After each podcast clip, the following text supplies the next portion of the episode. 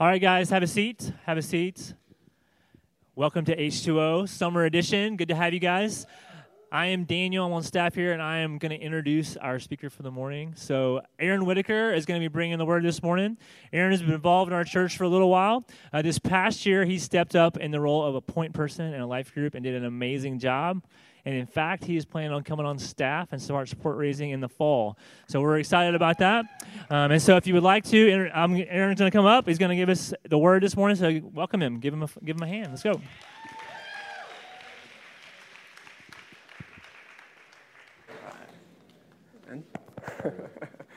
All right. Is this thing working? This thing on? All right, cool. Yeah, what's up? Um, I'm Aaron. Um, man, I'm, I'm just really pumped to be here. I've, I've kind of envisioned this for a while, um, especially over the past year. Like you said, being a point person, being a leader, I've envisioned this, this moment of being able to get in front of people and speak. And that's kind of wild to me because I wasn't always this way. Um, I've, I've, and, I'm, and I'm still a little scared, I'm not going to lie. Um, but I, have always hated public speaking. I've always hated getting in front of crowds and, and being in front of crowds and doing this type of thing. But um, I think that's just kind of a testament um, to just God's work in my life and, and how God has taken me from, from a scared little kid who actually cares so much about what other people think to putting me in front of people um, and able to preach His word. And I've just kind of kind of come to the conclusion that I don't really care how I, how I talk, how I speak, whether it's smooth or anything. I just care whether I preach God's word and whether God's glorified in this. Um, so, with that being said, I kind of wanted to start with a, with a paraphrased version of uh, someone who I really look up to, a, a really well known speaker named Paul Washer. During one of his, or before one of his most famous sermons, he said something along the lines of this. It was really elongated, so I condensed it down. He said, If what I tell you today is not true, then I will be judged harshly for it, and I accept that. But if what I say is true, then it is like it is coming from God Himself, since I am merely teaching His word. Um, so I ask you guys to just kind of take that for what it is. Uh, you know, I, feel like a lot of people can see just a 22 year old student up here and, and just write them off. Um, and maybe it's fair, but um, you know, being in a speaking position, um, preaching God's word in this setting, I just want you to take it as, uh, you know, come to the conclusion of whether it's true, and if it's true, take it as though the Holy Spirit is speaking through me and God is speaking to you in that manner. Uh, so, with that being said, I'm just going to start in prayer yeah, God, um, Lord, I just thank you for this time. I just thank you that we're able to come and, and meet together as a big group with no fear of persecution, um, with no fear uh, uh, of people coming, busting through the door, and, and harming us, God, that, that, you've put us in this situation. Um, I just pray that you would be glorified today, God, that, that we would worship you, um, God, that we would get to know you more. I pray that you only give us ears to listen. God, I pray you speak through me. Um, God, that, that I would be forgotten in this and that you would be the only person remembered here today. Um, Father, I just pray that your will would be done in this situation and uh, that, that we'll just all leave worshiping you more. Amen. All right, so today I want to talk a little bit about God's glory. Uh, so, first, I feel like we have to define God's glory because I, I think it's kind of a difficult thing to define. There's no uh, Merriam Webster kind of dictionary version of, of the, the definition of God's glory. The, the Bible talks a lot about it, but doesn't specify. So, for the purpose of uh, this teaching, I, I want to use the definition of, of God's glory as the public display of God's infinite worth and his holy qualities. So we're going to kind of talk about how that's applicable. Uh, what does that mean? Why does it matter? So we're going to start and kind of work our way through the book of Colossians. We'll jump around a little bit, but mostly work our way through the book of Colossians. Um, but before we do that, I want to give some background uh, into Colossians because I feel like it's very important, especially, like I said, if I'm in a teaching setting, I want to be able to, to know what was going on uh, in the situation in, the, in this book of the Bible. So Colossians is one of the many books of the New Testament written by Paul. Um, so Paul wrote this for the church at Colossae, but um, that was it was around modern day Turkey, and it was about 100 miles away from Ephesus in that day. And that's important because a lot of people think that, or I just kind of assumed that Paul planted this church just because he plants a lot of churches, and that's what Paul does. But uh, it was actually planted and actually founded by a, name, a man, words, man named Epaphras. Uh, and the belief is that Epaphras went, he was saved during Paul's missionary journey in Ephesus, and he went 100 miles away to the city of Colossae and founded this church, which is a cool story in itself, just the idea of, of disciples making disciples and, and going on in that way. But unfortunately, like many of Paul's letters, uh, there's a problem. And, and, the problem is that there was a heresy spreading amongst the church. It was a young church, obviously. The, idea of Christianity in this time was fairly new, so people didn't have the Bible to refer to. People could be deceived easily. And, and heresy is just a fancy word for a deviation of the church's historical teachings on foundational doctrine. Um, so heresy is thrown around a lot, but th- that's the idea that you want to think of when you, when you think of heresy. And the two heresies that were kind of being uh, combined to, to deceive the church was a combination of Jewish legalism and Gnosticism. And if you don't know what Gnosticism is, because I didn't when I first read that, uh, it's basically the belief that the world was created by imperfect spirit, that salvation is achieved by gnosis, which is a, a fancy word for knowledge, and that Jesus was sent to deliver this gnosis or knowledge. Uh, and, obviously, that's a, that's a stark deviation from the actual gospel, uh, and, and, that's a big problem. So uh, he, he realized this. He went on a journey to see Paul, who was in Rome in jail at the time, and, and Paul wrote this letter for him to take back to his church. So we're going to start Colossians 1, uh, cha- or Colossians chapter 1, verses 15 through 20. It'll be on the board, or you can open up and, and read with us. Um, so this is what it says Christ is the visible image of the invisible God. He existed before anything was created and is supreme over all creation. For through him, God created everything in the heavenly realms and on earth. He made things that we can see and the things we cannot see such as thrones, kingdoms, rulers, and authorities in the unseen world. Everything was created through him and for him. He existed before anything else, and he holds together all creation. Christ is the head of the church, which is his body. He is the beginning, supreme over all who rise from the dead. So he is first in everything, for God in all of his fullness was pleased to live in Christ, and through him God reconciled everything to himself he made peace with everything in heaven and on earth by means of Christ's blood on the cross. All right. So, my first point, I want to set a baseline knowledge. I, I, want, I want us to all be on the same page here going forward, lay a good foundation. So, my first point is just going to be simply Christ is God and God the Creator. All right, so we're going to find this throughout the passage, but specifically in verses 15 and 16. It says, Christ is the visible image of the invisible God he existed before anything was created and is supreme over all creation. For through him, God created everything. So we see a, a, pretty common pattern throughout the Bible, uh, throughout the, the book about God, that God's going to let us know that he's the creator. So we're going to go through a little bit in Genesis 1, verse 1, pretty famous. In the beginning, God made the heavens and the earth. All right, so he just he lays it. First verse, this book's about me. I made this all. Uh, and then later in, in the chapter, uh, Genesis 1:26, we're introduced to, an, to the idea that God may not be one singular being, that, that there might be something different going on. So Genesis 1:26 it says, "Let us make human beings in our image." All right, so our is plural in that sense. Our he's, he's saying there may be more, and if you read further on in the Bible, uh, you, you figure out that our is referring to the Trinity. It's referring to, to Father, Son, Holy Spirit it, it's three distinct beings all coming together to equally create God. Right? So that's pretty easy. I, I want to lay this foundation because, one, I, I want us to, to know and, and think about that the church at Colossae was going through this deception of, you know, Paul had to write this because they didn't know this. Um, and I think we kind of just go along uh, in our happy lives and, and, we don't always remember little stuff like this. God is creator. I think it's easy to, to get freaked out some days and, and just not understand God is in control. Um, so I, I want to lay this foundation for that. And I also want to set a clear understanding of who God is, and specifically, uh, just for this teaching, who Jesus is, which we'll kind of get to later. Um, and so, my second point, I just want to say uh, that God made creation for his own glory. So, this is kind of where we're going to spend the bulk of our time. This is kind of the, the main message I want to get across is that God made everything for his glory, which means the overarching purpose of creation and everything that goes on within creation is for the spread of God's glory. And remember, that's going to be the public display of God's infinite worth and holy qualities. So it says in verse 16, at the end of verse 16, it says, Everything was created through him and for him. Uh, it says pretty easy, but, but later on in the chapter, I think it, it, it gets a little bit more in depth into it.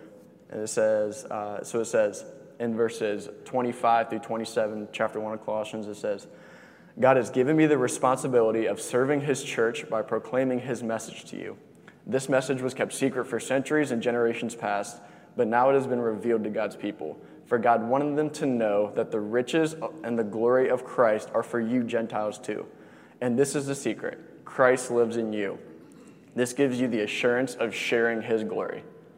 So Paul is telling, trying to tell these Gentiles, these people who had, who had not previously been opened up to the idea of, of God wanting them, of God being able to live inside of them. He's saying this is going to change your life, that, that Christ wants to live in you, and because of that, you can share in his glory. You, you can marvel at it and you can share in it. Both now, you'll get a glimpse of it on earth, but later, you'll, you'll see his full glory in heaven. Um, and so, just in case you aren't con- completely convinced, I think this is kind of a countercultural idea that God is for his own glory. I think people, and at least me, and a lot of this is, is stuff that I've learned over the, the past year or so, um, just that God is about his glory. It kind of made me think that he was selfish a little bit. I was like, God, like, you love me, like, like uh, it just didn't suit right with me. Um, you know, it's someone who's supposed to love me. You know, I'm supposed to care about themselves, right? Um, but just to kind of kind of paint a picture of where God's priorities are, we're going to take a little trip through a couple other scenes in the Bible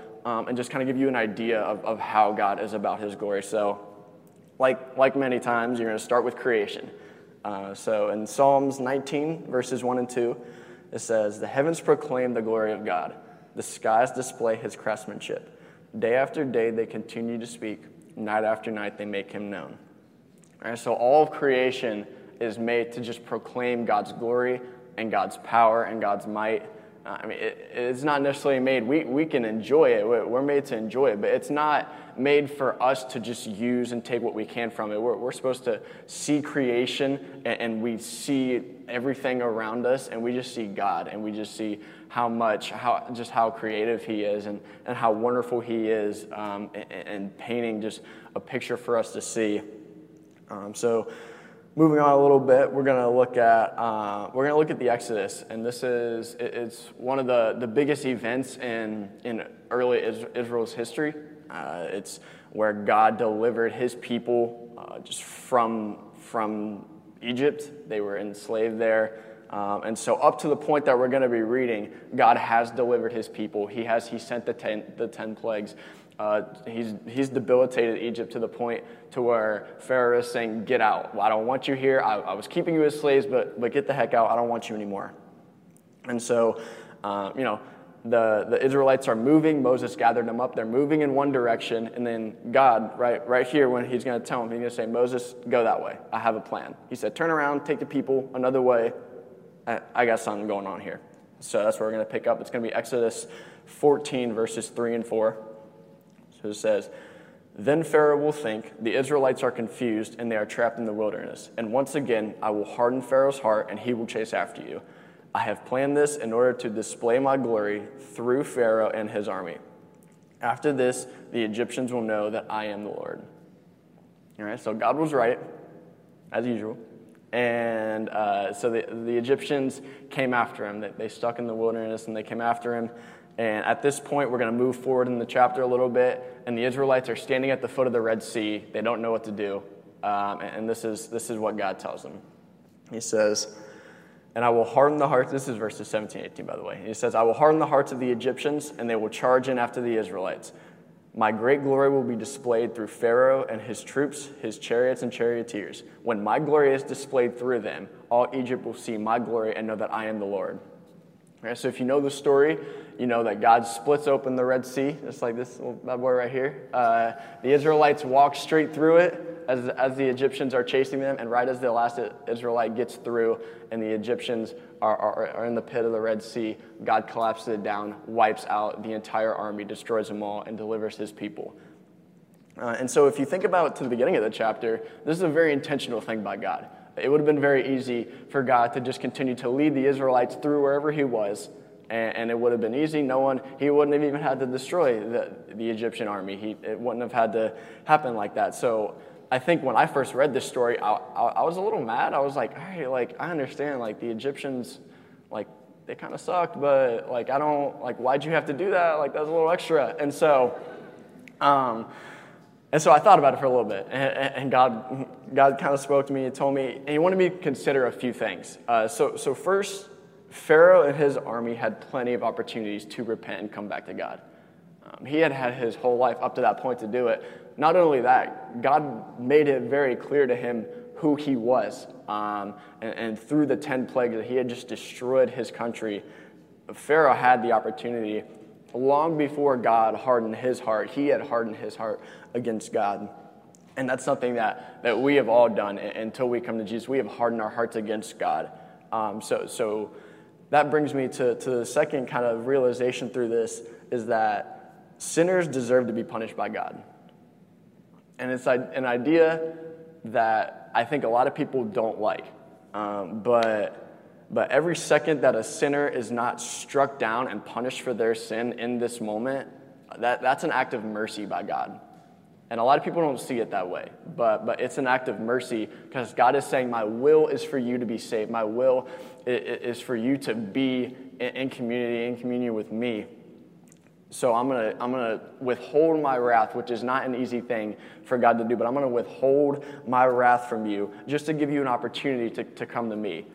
So, so in that, and since that is mercy, since He is withholding that, and since God is just the all powerful judge, He, he is the creator that He is, uh, anytime that God decides to execute His judgment on sin and, and pour down His wrath on sin, is 100% He's justified for.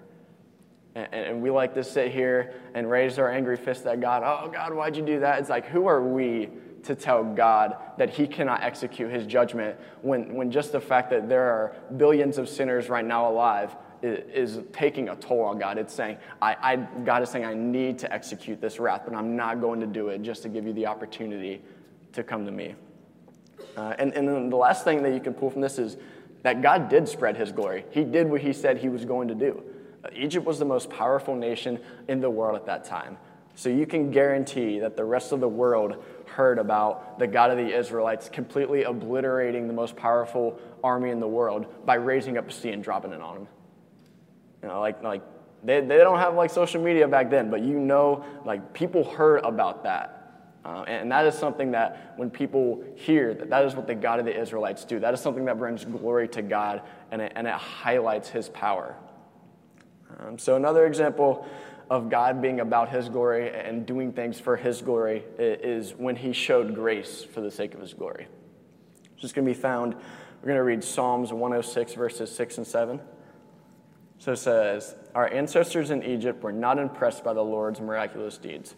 They soon forgot his many acts of kindness to them. Instead, they rebelled at the Red Sea. Even, though, even so, he saved them to defend his honor of his, the honor of his name and to demonstrate his mighty power. All right, so here God is talking about the many times that he saved the Israelites, and, and they, he talks about the Red Sea. Uh, and, and, just throughout Israel's history, there, there's this constant cycle of Israel sins against them. Israel gets in a real bad situation, and then they, they come back to God, and God saves them. Um, and it's just a continuous cycle that, that does not end for them. And, and so it's saying, God is saying, I, I, continue to save you not because you deserve it, but because I, am doing it so that everyone will know about me and everyone will know that I am loving in, in the face of my own people spitting in my face and I'm, I'm loving despite everything and, and I'm all, I am all powerful despite this big scary Egyptian army. Um, he's, displaying his holy qualities through his grace in, in that case. Uh, but my favorite example of God doing something for his glory, and this is going to bring us into, into my third point, is that Christ bought us so that we could experience his glory. So if you, if you still are convinced, we're going to look at Colossians 2, verse 14. It, it lays it out pretty simply, but, but pretty cool. Says, He canceled the record of charges against us and took it away by nailing it to the cross. So, so Christ died so that we would be able to have access to his glory. And, and, and that access, it's not even guaranteed that all people would do that. No, it, it's just for the, for the chance. God knew that many, many people would take this gift and they would say, forget you, and, and walk the other way, despite the gift that He's trying to give them. But when you understand the magnitude of, of Jesus' suffering, just to give people that opportunity, I, I think it puts it in a new perspective.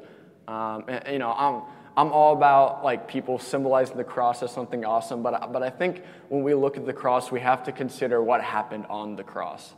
I mean, it was brutal. I don't know if you've ever watched Passion of the Christ, um, but it, it's a pretty strong depiction of, of, of just the physical punishment that Jesus under, uh, underwent for our sake. And that's not even to consider that he bore God's wrath for every single person that's ever lived, that ever will live, that's living right now. He bore that punishment of God's wrath. And we've seen that God's wrath is no joke. And, and he took that for every single person. Um, so I think when, when we look at the cross, it's great to, to, to think about that, but just be reminded about how much Jesus went through for you. And, and, and so, what now? How, how can we repay that? How can we, how can we live in that? Um, so, kind of looking at what now, we're going to look at Colossians chapter 3, uh, verses 1 through 11. So it says, Since you have been raised to new life with Christ, set your sights on the realities of heaven where Christ sits in the place of honor at God's right hand. Think about the things of heaven, not the things of earth. For, for you died to this life, and your real life is hidden with Christ in God. And when Christ, who is your life, is revealed to the whole world, you share in all of his glory. So put to death the sinful things lurking within you and have nothing to do with sexual immorality, impurity, lust, and lust and evil desires don't be greedy, for a greedy person is, is an idolater, worshiping the things of this, of this world. Because of these sins, the anger of God is coming. You used to do these things when your life was still part of this world, but now is the time for you to get rid of anger, rage, malicious behavior, slander, and dirty language. Don't lie to each other, for you have stripped off your old sinful nature and, its, and all its wicked deeds. Put on your new nature and be renewed as you learn to know your Creator and become like Him. In this new life, it doesn't matter if you are a Jew or a Gentile, circumcised or uncircumcised, barbaric, uncivilized, slave or free. Christ is all that matters, and He lives in us. So, this passage has a lot to unpack, and we're going to kind of try to do it in a different way. Um, it has a lot of commands on what not to do. Um, but I think sometimes commands on what not to do get taken uh, a little bit less. They, they get considered less. Uh, people don't like to be told not what not to do. They like to they like to do things. Uh, and so we're going to go through three takeaways of, of what to do uh, following this passage in Colossians three. So the first thing is going to be do seek the kingdom of God. So this is found in, in verses 1 through 4. Uh, in verse 1, it says, Set your sights on the realities of heaven and to think about the things of heaven, not the things of earth. So, this is referring to God and His glory. This is referring to, uh, you hear people say a lot, having a kingdom mindset. Uh, and, and, what I think that looks like is, is just understanding that, that the, the earth is full of sin and the earth is full of death, but one day that's not going to be the case. One day, if you are covered by Jesus, if you are, if you are saved by Jesus, we're going to live in a place where there is no sin, there is no suffering, there is no pain. It is going to be, I mean, no one really knows what heaven's going to be like, but I like the picture as a big old party where we're all just like, we're worshiping God, we're high fiving, chest bumping, doing some fun stuff. Um, but no, it's just going to be like, it, I, I truly think that it's hard to, to live a, a life without joy if you consider where you're going. If you understand, if you're about to go on a vacation, you're, you're hyped about it for a while. Like you get excited, you start thinking about it because you know that vacation is to rock. Well, I don't want to say heaven's to be a vacation, but it, it's to be a lot better than a vacation. Um, and, and so I think seeking first the kingdom is a, is a way for, for us who are in Jesus to, to walk with Him, and, and it's to, we're able to go out in, through our, in and out throughout our days, um, just with a, a, joy that, that is just excited about seeing the glory of God at His fullness. And so the second thing, second do that we're going to take away is going to be do take pleasure and joy in the glory of God. So this kind of goes along the same way, um, but in verse 5, it lists a bunch of things that we should not do. Like I said, so sexual immorality, impurity, lust, and evil desires. Um, the, the thing I think they all have in common is that they're all things that we try to place as pleasures in our life. Uh, we, we use these things, um, and, and I can attest personally, we use these things to, to fill a void in our hearts that only God can fill. And so when we use these to fill a void, it, it creates nothing but, but sadness and destruction and letdown. But, but when we seek to be fulfilled by Jesus and, and when we take pleasure and joy in the glory of God and who He is, that, that changes us because the glory of God is not going to let us down. That, that's why God cares so much about us being in the presence of His glory, is because He knows everything else will let us down, but this will not let us down. And so everything that we're attached to that is earthly, whether it be your, your job, your, your physique, yeah, a relationship, and like everything will let down at some point. But, but taking pleasure and joy in the glory of God will, will give you the opportunity to, to walk through life with an abundant joy that will not fail. And, and there may be sadness, there, there may be, like I said, the earth is evil. There will be sin and death, and there will be all these awful things. But that allows us to walk through these with just the knowledge of one day it's going to be set right. And, and I think of Philippians 4 8 when I think of uh, just kind of the, the internal things that, that we deal with. It says, whatever is true, whatever is noble, whatever is right, whatever is pure whatever is lovely, whatever is admirable, if anything is excellent or praiseworthy, think about such things. Think about such things. So, the last thing that I'm going to say, uh, our last do that, that we're going to look at is do show the world the love and grace that God has shown you. And so it says in verses 8 and 9, um, a couple actions, again, Paul says not to do like anger, rage, malicious behavior, slander, and dirty language. And, and, and, unlike the list above, which is more, more internal, these are things that affect other people.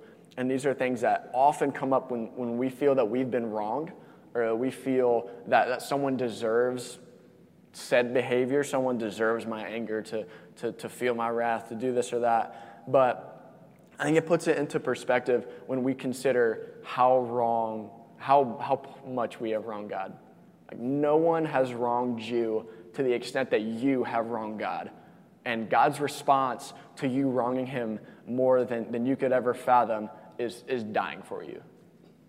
And we can take it for granted, but just a constant reminder of, of how ridiculous and countercultural that idea is that, that God could have very easily and, and, and justly destroyed us all for, for committing treason against him. But instead, he laid down his life for us. Um, so I think the only response that, that we can do to that is showing others that love and grace. I think that's, that's the only right response. And, and not only is there a right response, um, but I think it, it glorifies God it, it, does the, the job of, if we're living to glorify God, loving someone and showing someone grace in the, in the face of opposition or in, in the face of someone wronging you, that, that exemplifies God's qualities more than maybe anything else. So I think that's kind of that's just something that we can consider and it's one of the biggest ways that we can be good stewards and good liaisons for God. So one thing I want to I want to look at uh, Matthew seven real quick. Um, this is it's the Sermon on the Mount, and we're gonna look at Jesus talking about how we can tell who is truly a follow, follower of Him or not. So it's Matthew seven. First is going to be Matthew seven verses fifteen through twenty. So it says, "Watch out for false prophets. They come to you in sheep's clothing, but inwardly they are ferocious wolves." By their fruit you will recognize them. Do you think people pick grapes from thorn bushes or figs from thistles? Likewise, every good tree bears good fruit, but bad tree bears bad fruit. A good tree cannot bear bad fruit, and a bad tree cannot bear good fruit. Every tree that does not bear good fruit is cut down and thrown into the fire. Thus, by their fruit, you will recognize them. so, Jesus here is referring to false prophets, and I, and I, think we see that. But I also think we can see it as a valuable use of a, of a self checkup. Um, you know, he says that, that, you'll know these false prophets by their fruits. You'll know them by their actions um, because any, anyone can claim to be something. I can claim to be a pro golfer, but you see my swing, you know I'm not a pro golfer. So, so if, if what you say does not coincide with what you're doing, it's very hard to believe that you are what you say you are. And so, so the next few verses are along the same lines, but they get a little bit more serious, and I, and I think they kind of raise the attention a little bit more. So it's going to be Matthew, right below it, Matthew 7, verses 21 through 23. It says, Not everyone who says to me, Lord, Lord, will enter the kingdom of heaven, but only the one who does the will of the Father in heaven, er, who does the will of my Father who is in heaven. Many will say to me on that day, Lord, Lord, did we not prophesy in your name, and in your name drive out demons, and in your name perform many miracles? Then I will tell them plainly, I never knew you, away from me, you evildoers. Like, I think the first time I heard this passage preached on, I was like shaking in my seat. Um, and, and, I don't think, I don't think that's, that's the purpose of this passage.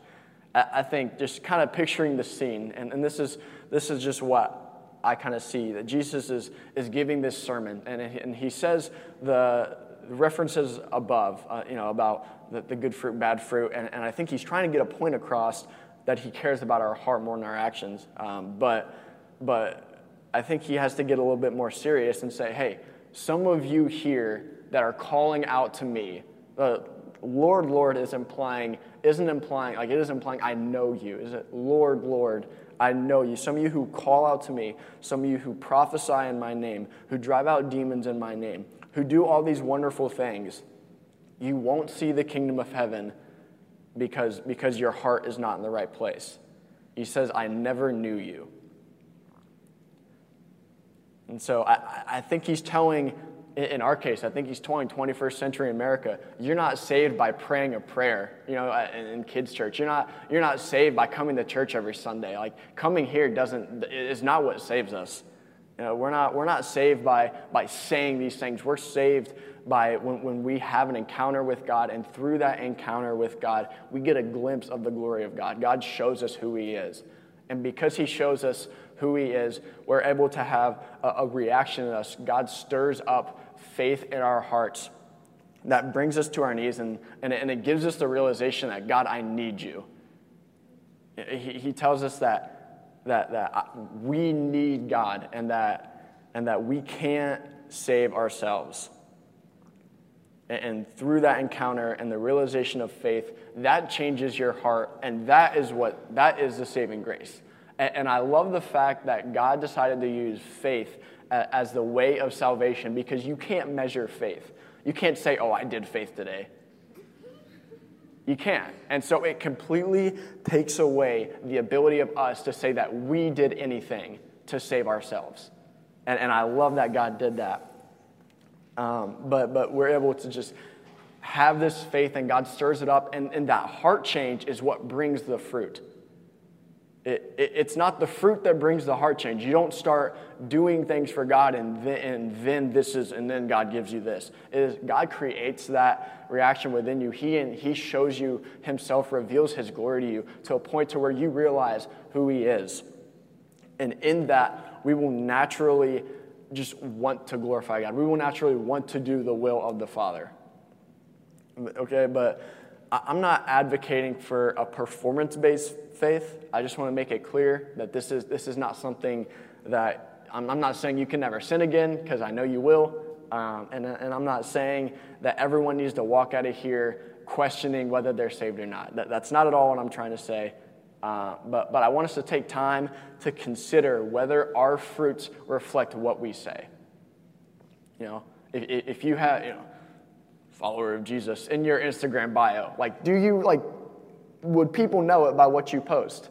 Or, or, or, would people know it, would know that you're a follower of Christ by, by what you say or what you do or how you treat people? Because um, ultimately, not only is that a reflection of us, it, it is a reflection of, of who we follow, but also if we're walking around just acting, saying that we follow Christ, but just acting in any way possible, what does that tell the world? It says, oh, well, you can you just say you love Jesus, free get out of hell, get out of hell free card, and you go live how you want. When, when in reality, the, the heart change is what produces that. It's not a, it's, the Bible is not a list of rules. It, it, it's a list of ways that we can live for Christ because that will create an abundant life for us. So we're saved by grace alone, through faith alone, in Christ alone. And we can do nothing to earn it, but despite all of that, Jesus paved the way. And I think that is a reason to praise God. So, in, closing, I want to I want to read just one last thing. It's out of Psalms 96, 1 through 6. So it says, Sing to the Lord a new song. Sing to the Lord all the earth. Sing to the Lord, praise his name. Proclaim his salvation day after day. Declare his glory among the nations. His marvelous deeds are among all peoples. For great is the Lord, and worthy is his praise. He is to be feared above all gods, for all gods of the nations are idols. But the Lord made the heavens. Splendor and majesty are before him. Strength and glory, strength and glory are in his sanctuary. So, after reading that, and, and, and just in closing, I, I wanted to kind of steal something uh, from, from another really good speaker that I admire. Uh, if you guys know who Mark Vance is, he speaks a lot. Uh, he spoke at Beach Reach a couple times. Um, and, and, something that he said at the end of one of his sermons really stuck with me. Um, and, and he said simply, You have the opportunity to worship the one who bought you from death. You have been raised from death to life and now you have the opportunity. How you can the, the way you can thank him you can never do anything to repay it but, but a way of giving thanks is by praising him. Um, and so if the band wants to come up you guys can, can come get ready but we're going to have the opportunity to do that through musical worship. And um, I, there is no cookie cutter way to do this but, but I just call you, wherever you're at, however you feel comfortable doing it, just praise God with everything you have. Don't, don't leave anything at the table. Don't, don't, don't be afraid of what other people think. Just praise God with, with everything you have. And, and in that, you, you will glorify God. Um, and, and, and that He will look down and He will be pleased. Um, so we're going to go ahead and pray. Jesus, uh, again, we just, we just thank you for, for being able to be here, God. Um, thank you for, for your word and, and that you just yearn to have a relationship with us. God, thank you for dying for us, God. And it's something that I take advantage of every day, and it's something that we all take advantage of every day. Um, it's just something that we can't thank you enough for. But Jesus, thank you in this moment for doing that. Um, God, I pray that you would reveal yourself to everyone around in this room right now. God, make your presence known. Lord, speak to everyone here. God, tell them that, that, that you want to have that relationship. Reveal yourself to them.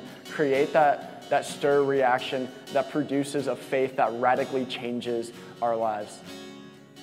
God, in this time, I pray that just you would be glorified, you would be praised, uh, and that we would just walk out of here worshiping you to, to everyone we encounter.